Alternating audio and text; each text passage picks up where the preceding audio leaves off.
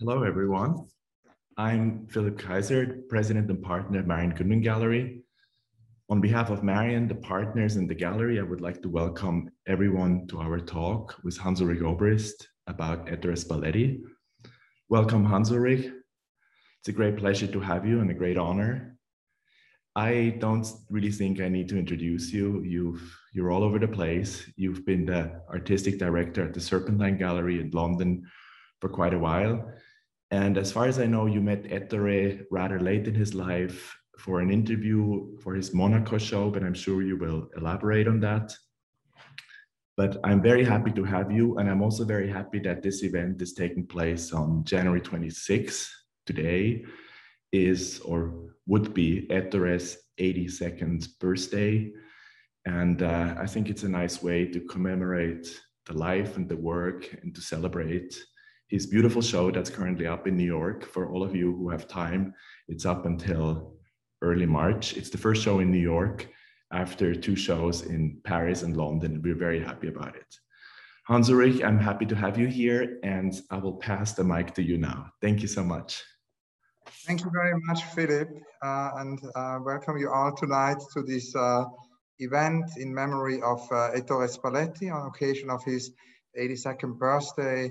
I'm delighted to speak about Ettore here and, and remember him and uh, his extraordinary practice.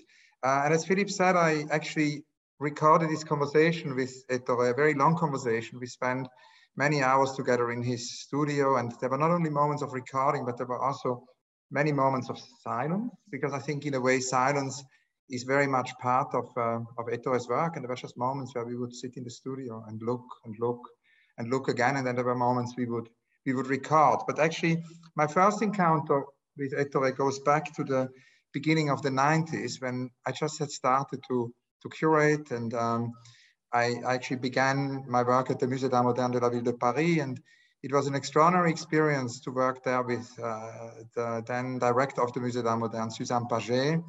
Um, and Suzanne brought together at the Musée d'Art Moderne not only many of the leading contemporary artists of of our time, but also connected it always to history and uh, made these sort of transhistoric connections in, in the museum. And there was actually quite at the beginning of the 90s a show of Ettore, and it was uh, Suzanne who um, who introduced us. Also, um, Franz West played a big role in this dialogue with Ettore um, because Franz West, with whom I was friends from the beginning of the 90s, always said uh, I always talked about Ettore, and I think it's important what Franz said. Franz kind of said that Ettore was an artist artist, an artist whom artists admire, whom artists adore. And I think this idea of the artist artist is a really important dimension of the practice. Um, Ettore attended art school in Pescara, and one thing which is important, which he told me of these early experiences of, uh, of, of him and of the genesis of his early work is that he had to actually walk along the street by the sea and uh, on the way to school, he would very often actually uh, just linger on, on, the, on the beach. He would stop almost enchanted uh, and be enchanted by the Adriatic Sea, which dissolves so freely, almost towards infinity. And at a certain time early in the morning, as he told me, it loses the skyline as well, where the colors between the sky and the sea come together and everything expands. And I think it's kind of interesting looking at the work to think about this very, very early experience of, of, of, of, of Ettore with, with the sea. And it's at that time that he started to paint. And sometimes he felt that the colors looked too aggressive. So very early on as a student already, uh, he threw buckets of water on the colors to actually reach a lightness in the color. And that's of course something which played a role throughout his work, this the presence of water, worked with fountains also, and also this idea of bringing water into the color. When I ask him, which I think is always interesting to see where the catalogue raisonné begins, what's the kind of first work an artist thinks is no longer student work, he was telling me about the end of the 60s, and he was telling me about that moment he was actually seeking opacity. Uh, and seeking opacity, he made these two small rectangular paintings, one next to the other, and there it is already, the two colors he used so often, blue and pink. And these are the colors he used throughout his life. And he thought of pink as the color of complexion, which is never fixed and transforms continuously according to the mood we experience. Sort of every day is different. And then the blue uh, has the same quality. It's a color difficult to find in nature, uh, as Ettore explained, but we are immersed in, in the blue. It was also striking to spend time with him in the studio because the studio is the place he went every single day and he would often walk. I saw him walk in the studio slowly. He would move a piece, he would close a curtain, he would remove some ash from a smoked cigarette. He looked for hospitality, as he said, and he would also read poetry. I think the connection to poetry was a very important one. Whilst I was in the studio, he read poems to me of Sandro Penna, of Giuseppe Ungaretti, of Emily Dickinson, and many others. So, so I think the connection, the lifelong connection to poetry, he built a bridge between art and poetry, and that also happened in the books about which I'm going to talk at the very end. And uh, for him, it had to do with freeing himself from everything. He, he felt that he found painting only when he freed himself from everything, when basically uh, that state uh, was reached. And when I asked him about the technique, he actually read uh, notes, because it was also his practice actually, to write from the 70s, where he said, I obtain a paste by mixing preparatory plaster with glue and spread it still warm on the canvas on a wall. The support can be a canvas or a board or none at all, but a plaster thickness or a fresco instead.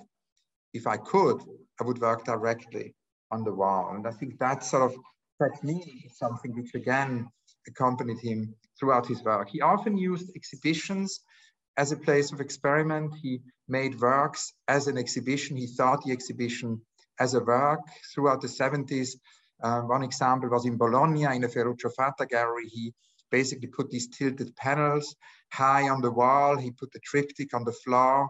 Experiments with display, you know, a painting placed was an angle on the wall. Often the paintings were actually painted on both sides. And then of course, when they were tilted, you had the back side of the painting, um, you know, being present on the wall. Uh, and um, for example, for this show in Ferruccio Fata Gallery, which is a good example of such a experiment in the 70s, he would also on the day of the opening spread talcum, talc all over the floor. So there was a thin invisible layer. There was a slight balance instability. And I think that's something I felt a lot in the show that there was silence, but there was always also was a strange ease. There was a slight balance instability, as he called it. We have columns, vases are recurrent. The column is an object that, of course, exists throughout the history of art, and and Ettore would revisit it um, he also would revisit it, of course, in, in his works in public space for the cathedral in Reggio Emilia. And it's connected to uh, actually churches because the 14th century Benedictine churches, the Benedictine churches in Abruzzo have always a column. And sometimes it's a solitary column and sometimes it's used actually as an architectural structure. Um, and of course, this idea of chapels, of doing projects actually uh, for chapels, for churches, is something which is very much part of these spiritual places Ettore created. And he told me in the conversation, a spiritual place helps with our search for well-being, like a sunrise or a sunset seen while strolling on the beach. Goes back to the beginning, right? To this description of experience at the beach, or a ray of sunlight reaching you through the trees of a forest that seemingly points you towards a path. And of course, in all these works he did in public space, but also in exhibitions, we can experience actually the main character being the color. And the color keeps changing. It goes from light blue to blue to green to pink. It's, it's always changing. It's, it's never twice the same. I mean, it's something we can also see with uh, windows often. No, if you think about Gerhard Richter's um, glass window in the Kölner Dom, no, there's, each time one sees it, it's very, very different. And I think that's also true for Ettore. I think one thing, because I mentioned the experience with the beach, we also need to mention the mountain, because where his studio was, it was not only the connection to the sea, but there is also the connection to the mountain. And the mountain is always present. I think it's almost like in Cézanne, no, where there is the uh, Mont Sainte-Victoire or Etel Adnan, who just passed away at the end of last year.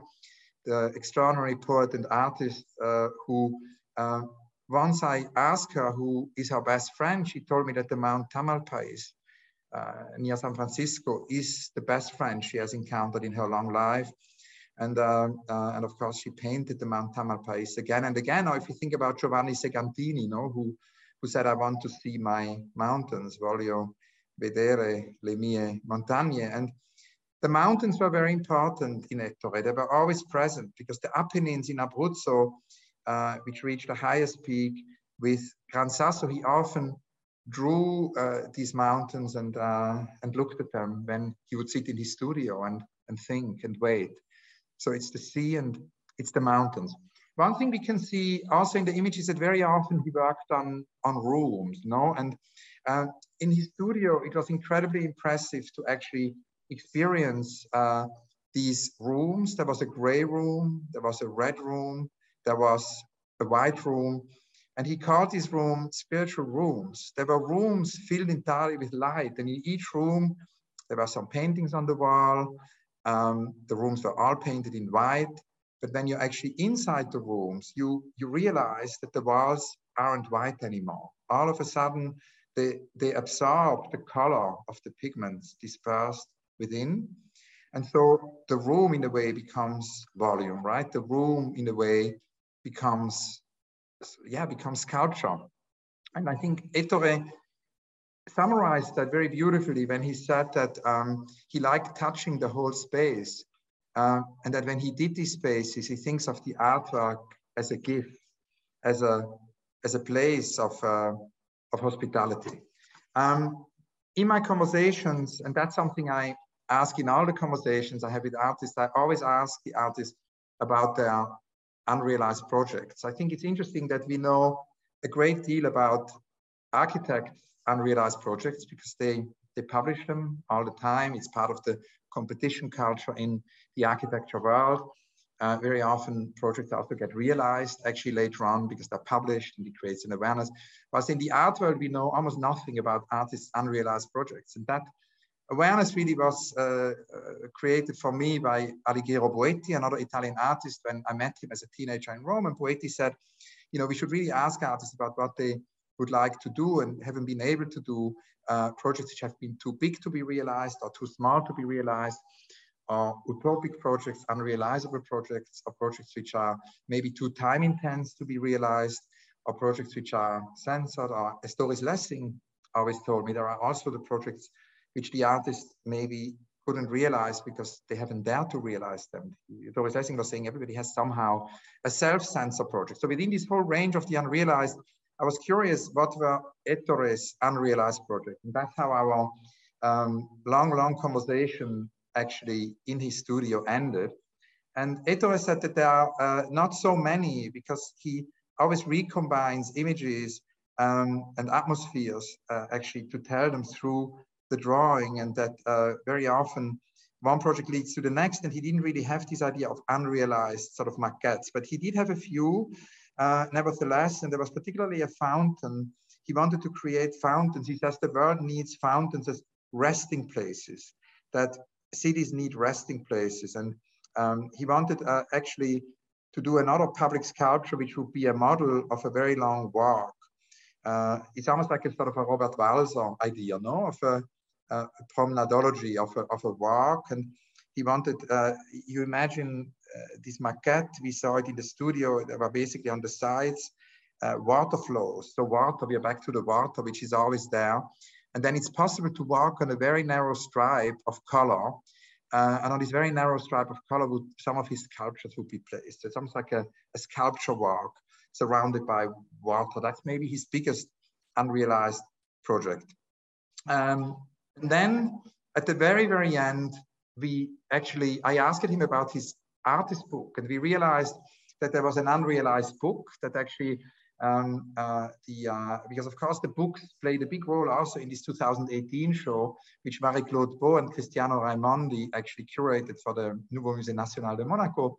And the interview we recorded was done for the book no, of this exhibition. And uh, there was a, a, a very interesting um, uh, uh, sculptural presence of books.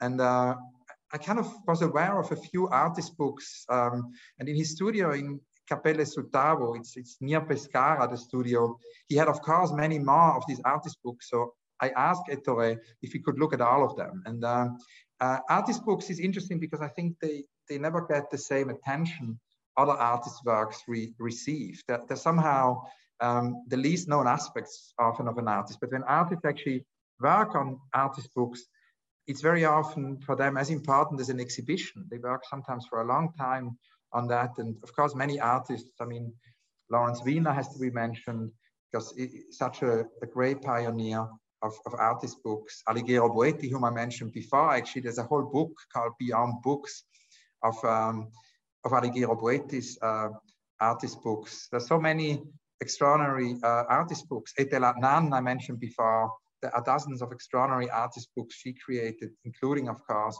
uh, the Leporellos, or Gerhard Richter. There's a book actually um, uh, of Gerhard Richter's books called Bücher in 2013.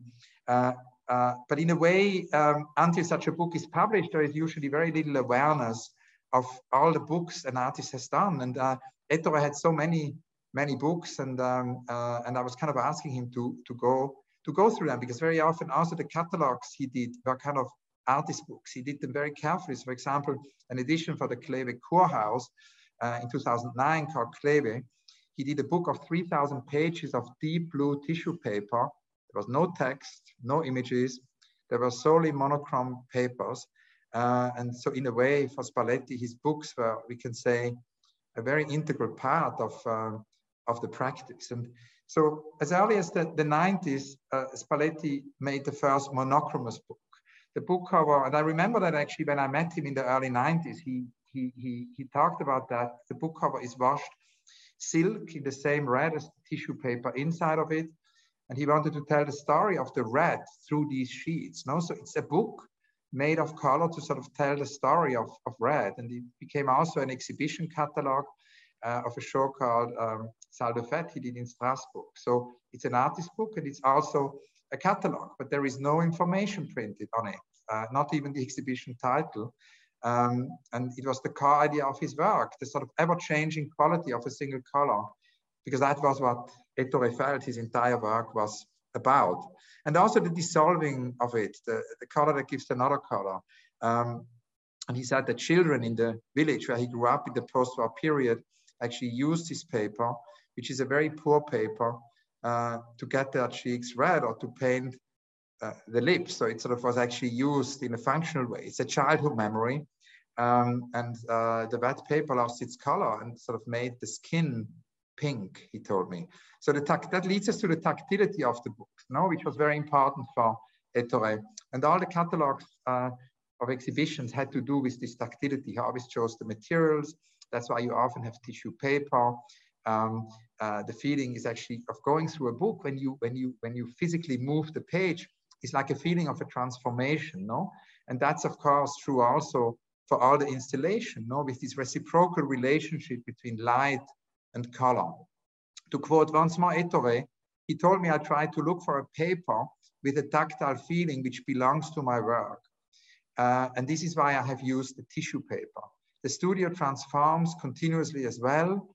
So this possibility that things are near or far, getting the same light or a different light, returns completely new images. But if, it wasn't like that, it would have been impossible for me uh, in, um, it would have been impossible for me in 50 years, Spalletti said, to paint. So, so in that sense, the books and, and the catalogs for him were spaces, right? They were not secondary, you know, archive tools, but there were spaces, like the exhibition were spaces.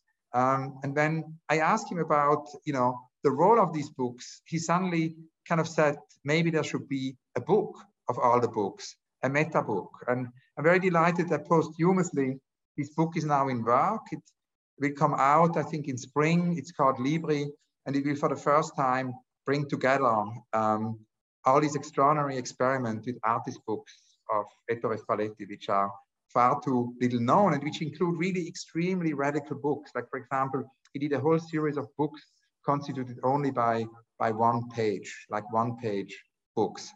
Uh, to end this um, uh, presentation and conversation today about um, Spalletti's work, I we thought that it would be nice to show actually uh, for the first time an extract from the film because when I was in the studio of Ettore, we filmed the conversation.